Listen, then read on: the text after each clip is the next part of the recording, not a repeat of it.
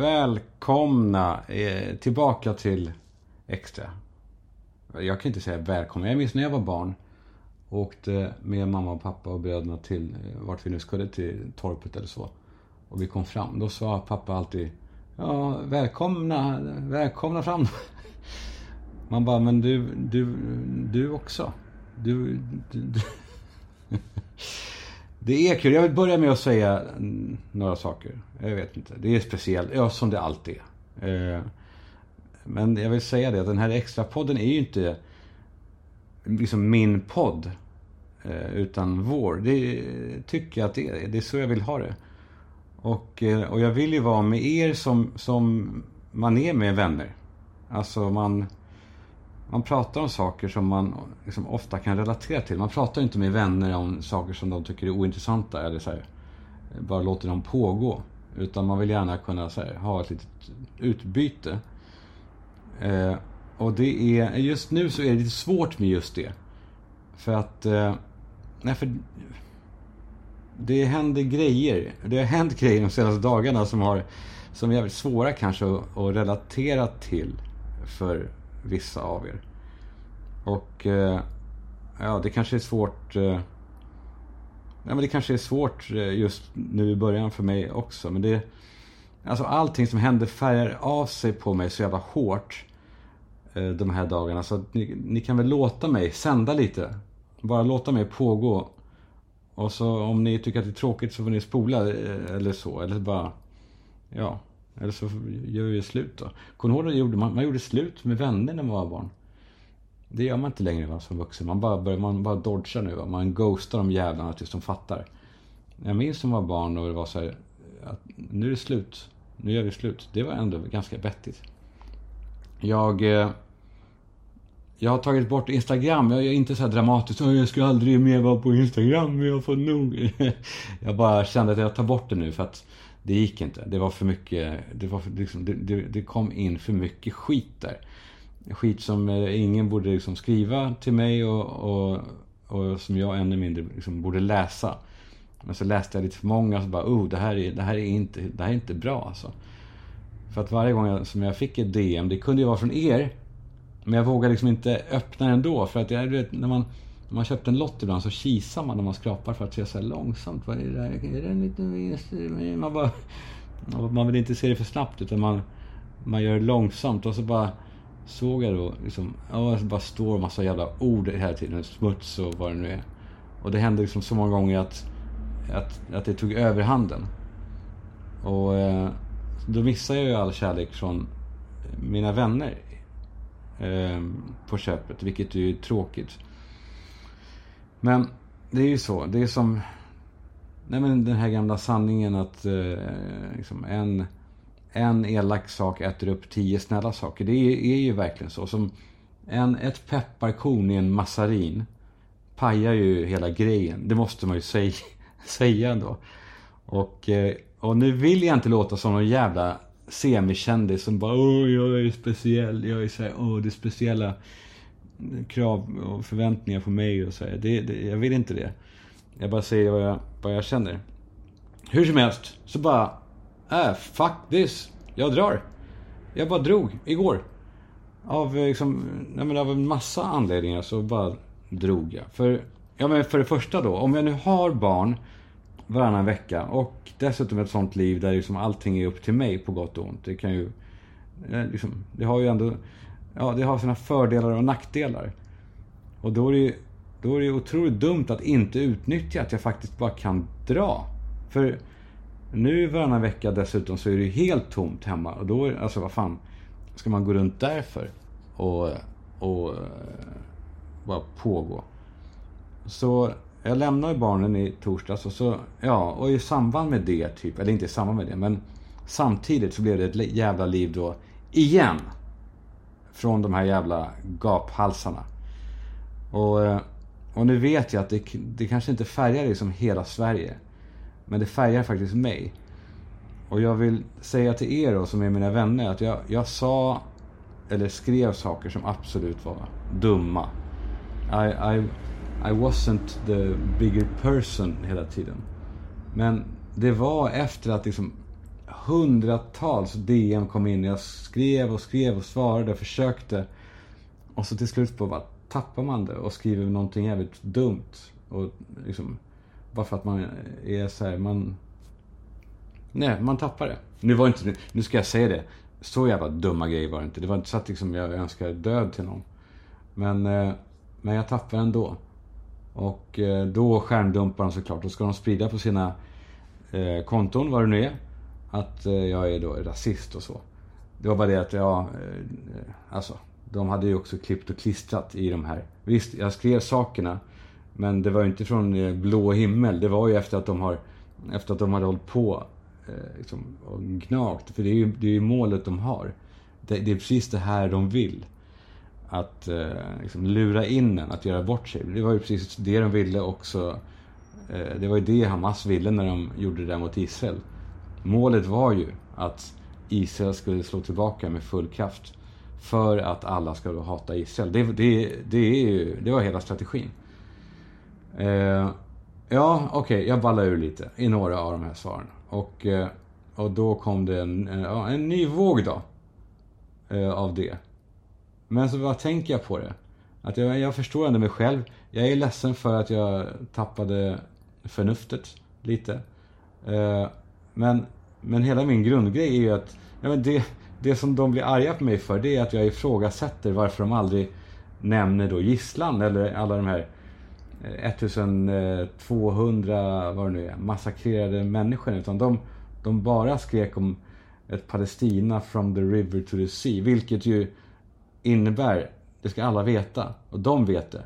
Det innebär att det finns ingen, inget Israel då. Utan då ska allting vara, vara Palestina. Och jag säger det också här då. Så att det inte finns några tvivel. Jag är verkligen en, jag ska inte säga extrem Israelvän, men jag är en lojal Israelvän. För att, för jag har varit där en massa.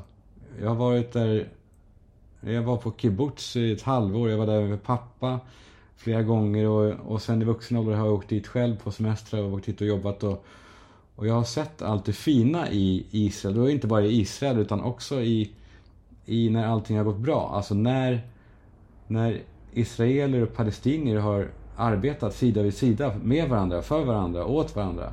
Eh, goda grannar. När de är vänner. Jag var där då. Och nej, just det, det måste jag säga också. Nej, jag mår piss av att se civila skadas. Vem, alltså, vem, vem mår bra av det? Ja, förutom liksom, de här Hamas-anhängarna. De gör väl den möjligen. Men jag gör inte det. Och jag vet inte... Eh, alltså, den som inte mår piss av det är ju ett, ett svin. Jag vet inte att, att man ska behöva säga det ens. Men okej, okay, jag säger det. Jag mår dåligt vem det än är som eh, far illa, som är civil. Men hur som helst oavsett allt så står jag ändå bakom eh, bakom liksom judarnas sak.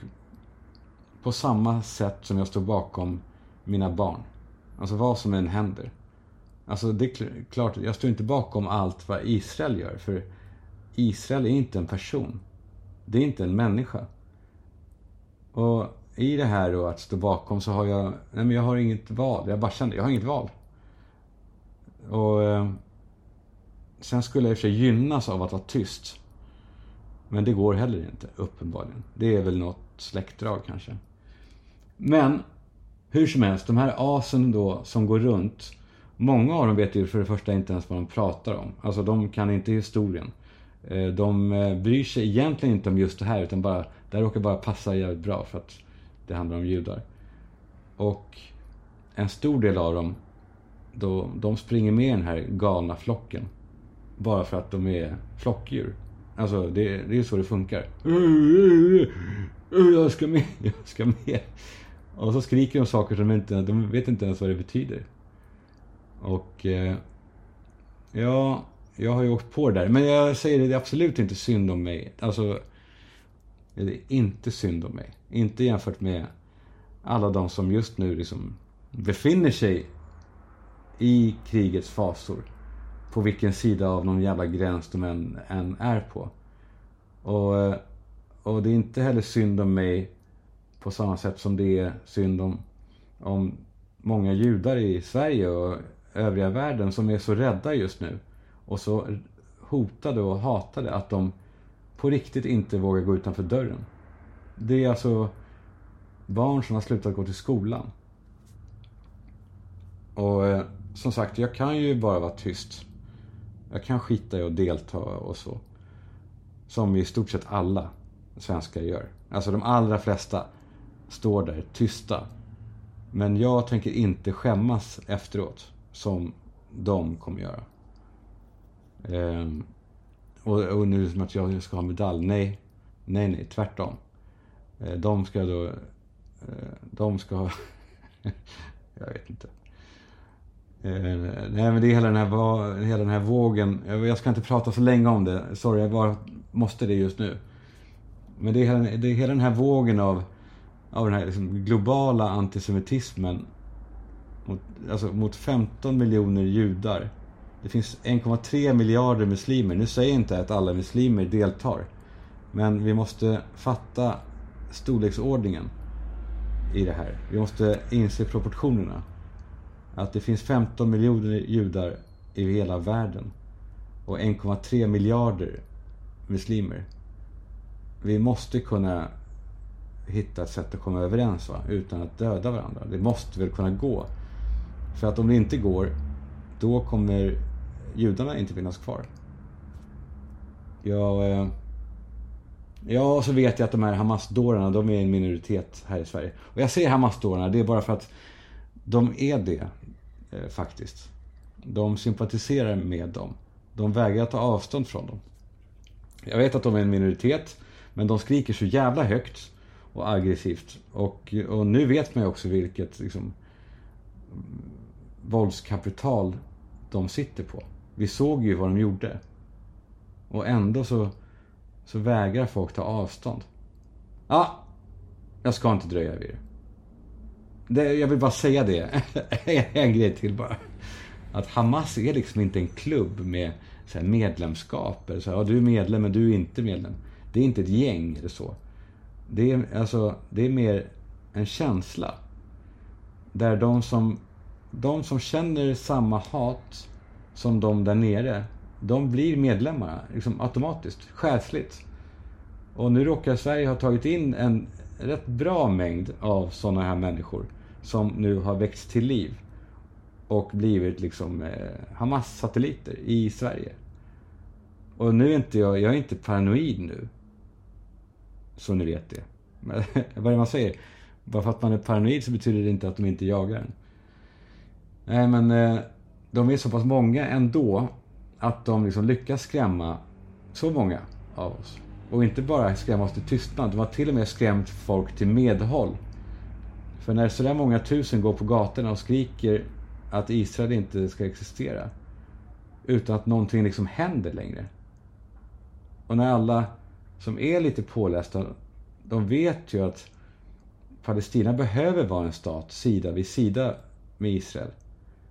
Men de vet också, de som har läst lite, att, att lagarna som gäller nu i Palestina, alltså inte bara då under Gazas då folkvalda styre, utan, utan också på Västbanken, i det mer liksom sekulära Palestina. Det är att homosexualitet är, är förbjudet. Och de hinner oftast inte ens komma till rättegång innan de kastas från ett hustak. Och där kvinnors rättigheter, de, de liksom existerar inte. Eh, så att frågan är, ja, Free Palestine, absolut. Men de behöver också befrias från, eh, från eh, lagar och regler som förtrycker oskyldiga människor. Ja, i alla fall. Så jag drog. Det är därför det är lite knäppt ljud kanske. Jag sitter på eh, ett hotellrum och jag hade en, en massa sådana här eh, eurobonuspoäng som eh, var på väg att gå ut och så bara, ah, fan, varför inte? Så frågade jag det här gänget på Chatflights, som de heter, som är experter på sånt där. Och då, det här är ingen reklam, för de vill knappt ha mer folk nu, för det går, de har lite för mycket, för stor anstormning av, av kunder. Men, men testa för all del annars. Eh, jag frågar dem så här, vart kan jag vart kan ni ta mig? Var, where can I go? Take me away. Jag vill långt bort. Jag vill långt bort snart. Och så föreslog de eh, Bogota. Och jag bara, ja, mm, kanske. Men så sa eh, Alexis som eh, startade där att Buenos Aires, Kalle. Där, där gillar de skandinaver. Och jag bara, det tar vi. Det tar vi. Och, och eh, ja, alltså när jag landade, så bara, då kom det en massa sms när jag landade i Buenos Aires. Om, nej skit i det. Det kom sån här, från så här Expressen. Så här, oh, vi har hört att du har flytt landet för att du är rädd. Mm. Nej, nej, nej, nej. Jag har inte flytt landet för att jag är rädd. Jag, jag har åkt från Sverige för att jag hade en massa poäng och för att det är jävligt gött. Och att jag har barnfri vecka. Och att ha en sån här... Fan. En sån här långflygning, hörni. Nu är jag kanske en kille-kille. En, en dude. En douche-dude. Men när jag har en sån här långflygning framför mig. Det är den bästa känslan jag vet. Alltså, man bygger liksom upp den. Man gör liksom ett schema för hela, hela grejen. Hur ombordstigningen, hur den går till. Man, man får en meny av någon stilig purser. Man kollar igenom den lite snabbt och man ögnar vinlistan. Och, och sen lägger man upp sitt drickande. Eh, hur man ska disponera det beroende på hur lång flighten är. För att se var man ska pika och eh, sen var man ska sova. 14 timmars flight var det här. Från Frankfurt. Och jag valde... fan, vilken kille jag är. Vilken dude jag är. Men jag valde platsen väldigt noga eh, på planet. 81A blev det. Och om det är någonting som killar gör, då är det att kolla platsen på planet. Sånt gillar vi.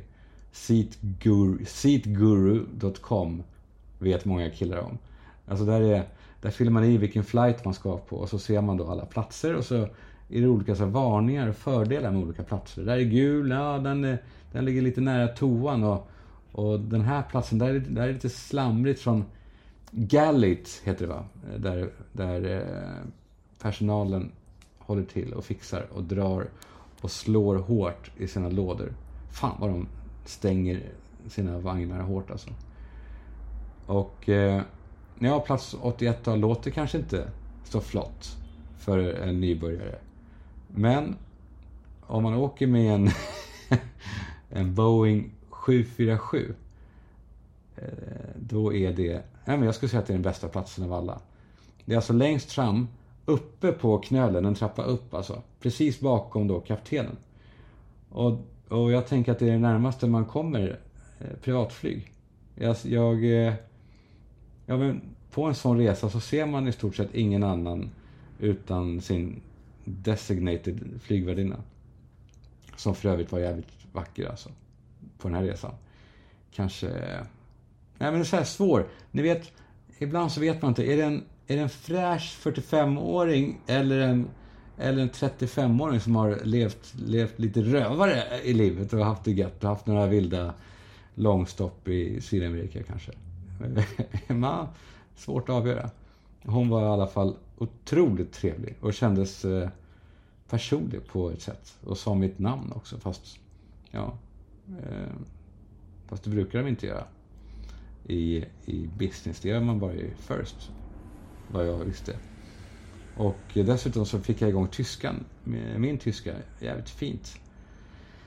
Men eh, men ändå så är jag inte sån. Jag kommer ändå på mig själv. Alltså jag vet ju, hon är inte kär i mig. Hon gör sitt jobb. Jag tror att det är ett vanligt missförstånd som många killar gör när en, en typ servitris eller, eller någonting är trevlig och ler och så. Man bara, mm, hon är sugen. Så nej, nej, hon är inte sugen. Hon gör sitt jävla jobb. Eh, jag lider med alla med alla kvinnor som råkar ut för det där. För män som känner sig så här smickrade och kanske börjar limma tillbaka på något sätt. Ja, jag kom in, jag fick min champagne, det får man direkt. Så fort man sätter sig. Och den välte jag i med en enda klunk och bad om en till. Och sa då på min eh, nyväckta tyska att eh, Ich habe ein, eh, ein, ein bisschen Flugangst, mein Schatz. Och eh, det här andra glaset, det gömde jag undan lite grann för att kunna ha det under själva take-off, under accelerationen. Att luta glaset liksom då. Ja, alltså den där känslan under accelerationen. När min dotter Penny föddes, så det var kejsarsnitt. Och då minns jag att jag satt bakom då eh, det här skynket, alltså på rätt sida. Jag såg ju då inte vad, vad som försiggick. Men, men allting liksom, britsen skakade och krängde och, och det här draperiet som skulle täcka då, hålet i magen för oss, mamman och pappan, liksom vajade av och an. Och det lät på något sätt precis som, som en take-off i, en, i ett stort plan. Nackdelen kanske med att sitta där uppe på den där knölen, det är att man inte kan se apklass.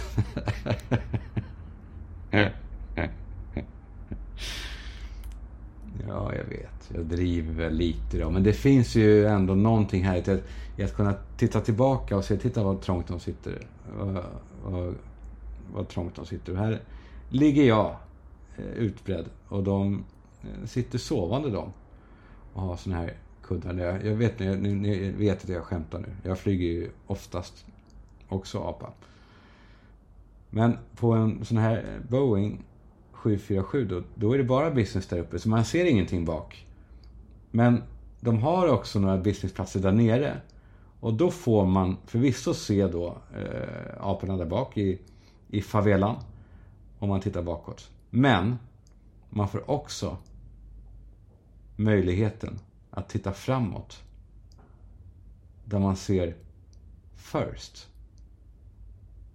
Det finns alltid en nivå. Det finns alltid en nivå till.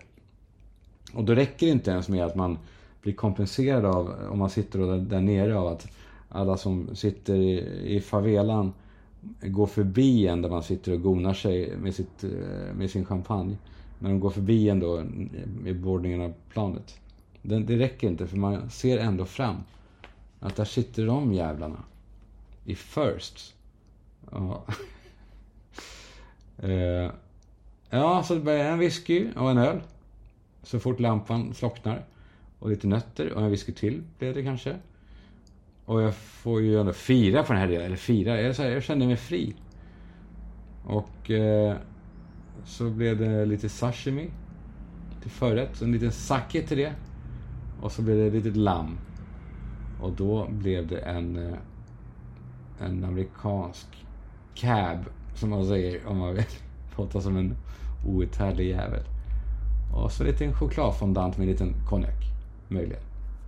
Och jag pratade med min granne som eh, hade som, ja, han åker världen runt och spränger. Eh, alltså, inte som en sån då, inte som en sån här, eh, ja. Utan han var han är affärsman och han lärde mig allt om det här att, att man kan borra ett hål för att hitta olja. Det kan det kan vilken idiot som helst göra, sa han. Men det som de inte kan, som vi kan, det är att vi, vi ordnar så att det i det här djupa borrhålet, då har jag fixat en grej så man spränger liksom grejer halvvägs åt sidorna. Förstår ni? Så att det blir som eh, ett hål, så blir det flera hål inuti det hålet. Som all olja rinner ner i, i det stora hålet då. Han var han var oerhört rik. Eh, ändå satt han där jag satt, vilket ju ändå förvånar mig. Och sen tog jag en, eh, en eh, liten sån här eh, lugnande tablett. Fan, jag låter som en riktig brukare nu, men på en sån här resa tycker jag man får vara det. Eh, och så tänkte jag då byta om till den här pyjamasen som man får. Men, men jag ångrar mig för att jag tänkte på Roman, Roman Roy. Han skulle inte byta till pyjamas. Han skulle sig inte heller åka reguljärt. Han... Ja, det ser. Ännu en nivå. Bortom first. Han har ju fan eget plan. Som han inte behöver byta om till en jävla pyjamas i. Jag sparar i sig pyjamasen. Ja, och sen så tog jag en... En, eh, en tablett till. För att sova. Jag fick den av en kompis. Här tar du. Den är kompis med spriten. Du kan ta den så får du sova drömlöst i sex timmar. Och... Eh, innan jag somnade så rafsade jag ner lite smågrejer i väskan. Som, eller så här, rafsa ner. Det råkade, det råkar väl ramla ner lite servetter och lite skedar och bestick och sånt där. Eh, som kan vara fint att ha i min lilla SAS-vagn, tänkte jag. Och sen sitter jag då i taxin. På väg in mot Buenos Aires. Som jag är i. Och, och eh, tänkte jag måste ha en bra musik här nu. Så hittade jag en, en låt som är, eh, någon heter Gotham Project typ. För att komma in i det. Så här går så här är den.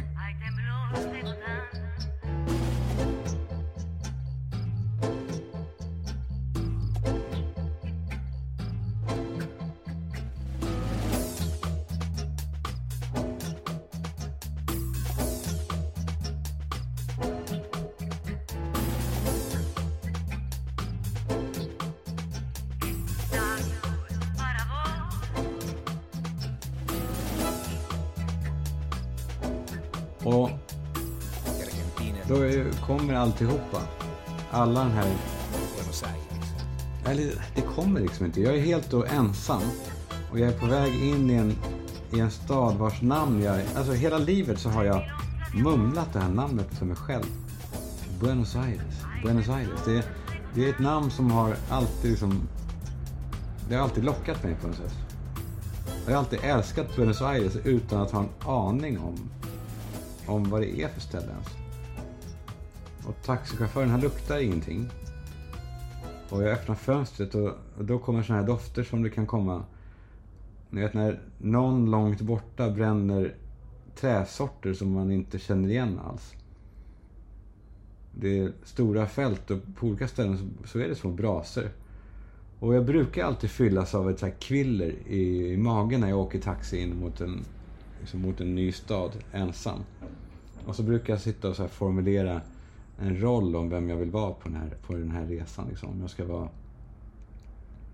liksom, om jag ska vara mystisk eller vad, vad jag vill vara. Liksom. För det är ju det som är det härliga när man reser själv, att man kan låtsas. Man kan låtsas vara precis vem man vill. Men den här gången så är jag bara, jag är bara liksom, jag är lugn. Jag känner absolut ingenting. Och på ett bra sätt. Jag liksom bara konstaterar saker som en jävla, som en, som en så här beteendesavant på något sätt. Alltså, jag känner att jag kan mig själv. Jag har kommit till någon insikt. Det låter larvigt. Men jag är lycklig. Och inte då för att en massa bra saker har hänt, för det har det ju liksom inte. Men jag är lycklig för att ingenting stör mig här och nu. Och jag tänker på det, att när ingenting är dåligt, då är jag lycklig. Och jag har tidigare alltid så här, haft det som en sanning att, ja så är det, frånvaron av olycka är lycka.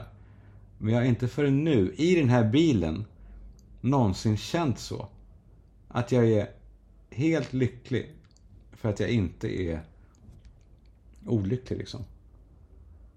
Och jag kommer in till stan och jag hade inget hotell bokat så jag bokade ett på chans. På flygningen innan jag blev packad. Och eh, råkade ha en jävla tur. Alltså, eh, jag bor i ett område som väl är, det heter Palermo. Och det är, när stämningen är så skön på något sätt. Eller så är det jag som är skön. det kanske är så det är. Det är jag som är skön. Det kanske är så enkelt att allt som man behöver ibland, det är bara att nolla sig lite grann. Att komma ut ur alla, liksom, alla glasväggar och betongmurar och skit som man har byggt upp för sig själv eller som andra har byggt upp framför en i sitt vanliga liv. När man kommer utom det, ja, det kanske det är kanske det man behöver ibland. Att få bort det helt och att göra det ensam. För att se vad man liksom är på något sätt. Alltså, nej, och nu menar jag inte så här, oh, man ska göra slut och man är bara glad om man är själv. Så är det ju inte. Alltså jag, jag ska inte liksom, lovorda singelskapet. För det är fan inte så kul ändå. Alltså, särskilt inte när man, när man då, kanske som jag då, lever med någon i ett, i ett visst liv, i en viss stad. och har sina cirklar och så plötsligt så, så lever man själv varannan vecka fast det allra mesta av liksom alla murar och väggar och skit är kvar. Beteendemönster och umgänge och vanor, allt det är kvar. Man blir bara av med en, en samvaro på något sätt. Så kan det vara. För jag menar, alltså, det är ju otroligt här i Argentina eller Buenos Aires. Men det går väl åt helvete för det här landet liksom på alla möjliga sätt också. Alltså som för Sverige. Jag, liksom, jag kan inte säga att jag har en heltäckande bild av, av det här landets eh, alla utmaningar. Jag vet att det är en del. Men jag har ändå gått runt en stor del av den här stan nu och... Ja men... Eh, ja, men stämningen är liksom... Eh, den är så otroligt jävla chill. Får man säga det som vuxen? Chill? Nej, man, det, det är gränsfall va. Soft är samma sak. Det är, jag ska inte säga det. Men det är någonting här som gör att man är bara... Alltså, det står också överallt. På varenda liksom, vägg utanför varenda bar så står det överallt. Det är som, det är som många så här... Eh, typ, ja men en viss typ av tjejer på Instagram har det som bild så här, Good vibes only. Men det står det överallt här. Och det är också det. Det är som att alla här hela tiden påminns om det. Och uppträder efter det. Ja, ah, just det. Good vibes only. Så då, vi köper det. Vi, vi är sköna typer bara. Det är helt... Det är helt otroligt. Det är, alltså... Utan att... Utan att jag ska försöka verka unik eller så, så kanske... Alltså... Mina vibes i Stockholm kanske inte... Nej, men de var nog sämre än de flestas liksom. Med, all, med alla jävla eh, grejer som jag rört mig i, bråk och Instagram och skit. Så att skillnaden kanske blir extra stor då för mig. Eller så är det bara så att det är jag som kommer till ett bättre element i livet på något sätt. Jag känner så tydligt, så otroligt tydligt att jag mår bra här. Man ska aldrig lita på folk som säger va, att de mår bra, eller hur? De ljuger oftast. Jag hör det nu när jag säger det. Men, men jag vill ändå säga det. Jag är lugn här. För första gången på, på så jävla länge alltså. När jag... Nej men typ, jag beställer en... Eh, en... Eh, en dubbel Jim Beam, neat. Så blir jag inte så här Larry David hispig och stissig och ska skoja och vara så nervös som jag alltid blir hemma. Utan jag kan, här eh, liksom, kan jag ta tid på mig utan att vara outhärdlig, utan att vara någon sån här, alltså, eh, att jag är manerad. Utan man kan ta tid på sig och säga i lugn och ro och vara vänlig och de är vänliga och man kan skämta lite grann och, och allt är så här. Nu höll jag på att säga nice också. Ska jag säga chill, soft, nice? Eller om man säger, jag, jag pratar med conciergen på hotellet om vad jag kan hitta. Liksom, vad kan jag hitta lite riktigt bra colombianskt kanonkokain? det är bara, det är bara, de bara svarar naturligt. Nej, jag skämtar bara såklart. Såklart. Eh, så gör jag det. Men, eh, men när, jag, när jag går runt här på gatorna så känner jag mig som ingenting. På det här bra sättet. Jag sitter då på ett café och tittar ut över en korsning som jag kollade vad den heter. Jorge Luis Borges och Pasaya Rosa. Just det, här läspar de inte som i Spanien utan... Ja. Och den här korsningen, den är i sig så otroligt jävla medioker för de som lever här. Men för mig så är den här korsningen liksom fulländad. Alltså inte ens Eh, inte ens världens bästa rekvisitör hade kunnat åstadkomma en sån här korsning. Den är perfekt. Så här, vägbrunnarna som en gång har varit gulmålade. Och det perfekta klottret på väggarna och affischerna som är halvt neddragna och de skramliga, de här soptrågen som, som dras, dras av smala men vrålstarka seniga argentinare. Och kvinnorna som går förbi. Också liksom supermediokra för de som lever här. Men för mig så är de alla mitt livs kärlek. En efter en, i parad, går de förbi. Mitt livs alla kärlekar och de vet inte ens om det. Men på kvällen, just bredvid, ja det heter Plaza Armenia. Och jag blev sugen på ett glas vin. Och, eh, och på människor liksom.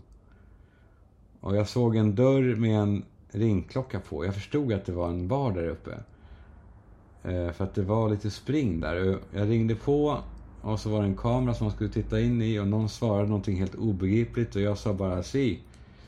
Och, och så bara dörren bara öppnades.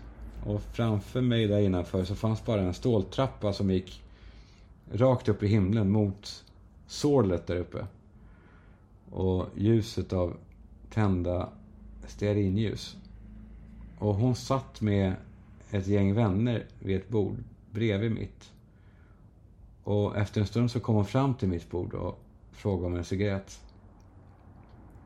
Och, eh, och hon tog en cigarett och så satte hon sig vid mig istället för att gå tillbaka. Och så drack hon ur mitt vinglas. Helt fräckt. och eh, vi skrattade åt, åt hur vi försökte förstå varandra. Och, eh, och sen följde jag med henne och hennes gäng hem till hennes kompis. Det var en Uber som åkte långt bort. Och så rökte jag med henne nere på gatan när de andra gick in och upp till den här väninnan. Och plötsligt så stoppade hon en taxi och, och bara vinkade åt mig att hoppa in. Och så åkte vi hem till henne. Och det luktade sopor i hennes trappuppgång. Men sopor luktar gott här. På något sätt. Och när vi kom in så luktade det också gas från hennes spis. Och rök, men på ett gott sätt. Och hon hade en flaska vin, men ingen, ingen korkskruv. Så vi tryckte ner korken i flaskan och drack vinet ur vattenglas som hon bara hade sköljt ut. Och hon var liten, alltså... Jag menar alltså, hon var... Vad säger man? Alltså, hon var nätt, petit.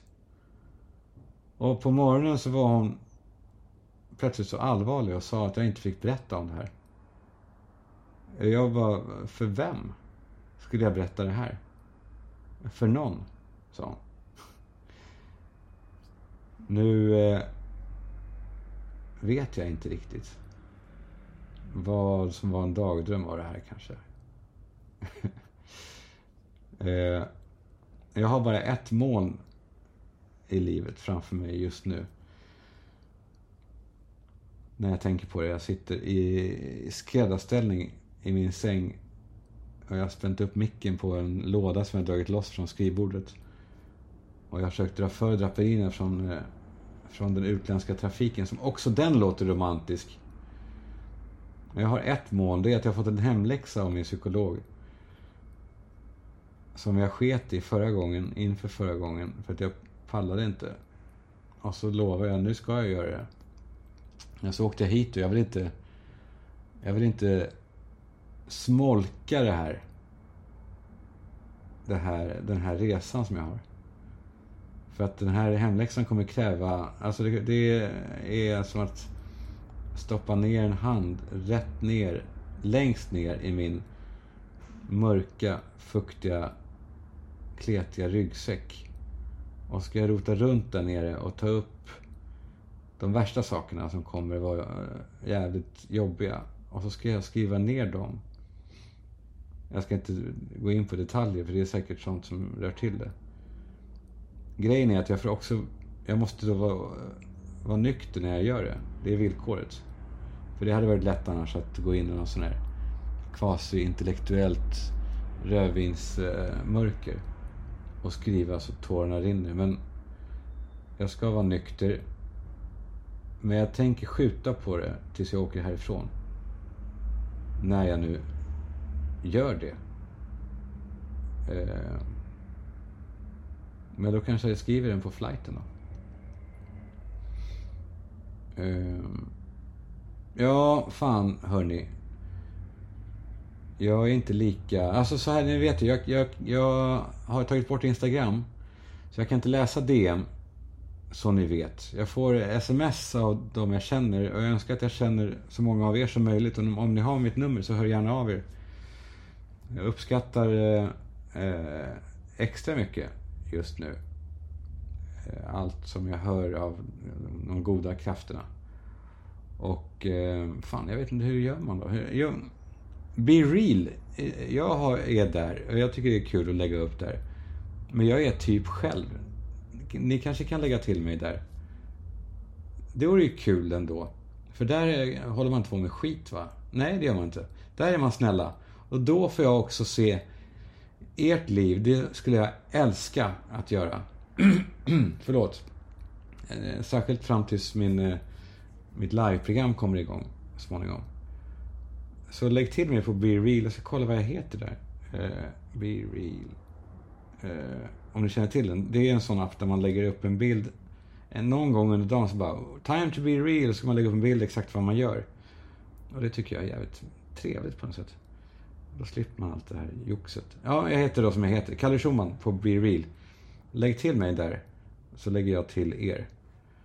Um, för att annars, andra sätt finns det kanske inte riktigt just nu att, eh, att ha kontakt mer än, mer än mitt, eh, mina fantasier av hur ni sitter bredvid mig här i sängen och dricker vin med mig. Eh, från en flaska där vi har tryckt ner korken. Nu är klockan tio i nio. Jag ska duscha och sätta på mig en, eh, en tung parfym. Och så idag ska jag gå till en flott bar. Kanske, jag vet inte, Four Seasons kanske. Och ta en vodka martini. Stor så in i helvete. Och fortsätta njuta av att vara ingenting. Eh, jag tänker också att jag kanske kör imorgon igen. Jag kanske Kör lite varje dag. Det kanske man kan göra. Och bara... Det, det är väl inte olagligt. Jag... Eh, vi gör så. Vi hörs eh, mycket snart igen. Och lägg till mig på BeReal då. Fan vad kul det vore. Då får vi riktig kontakt. Och eh, om inte så... Eh, så... Eh, ja. Buenas noches. Från Buenos Aires till Sverige. Och, eh, och eh, ut i världen där ni andra är. Eh, hej!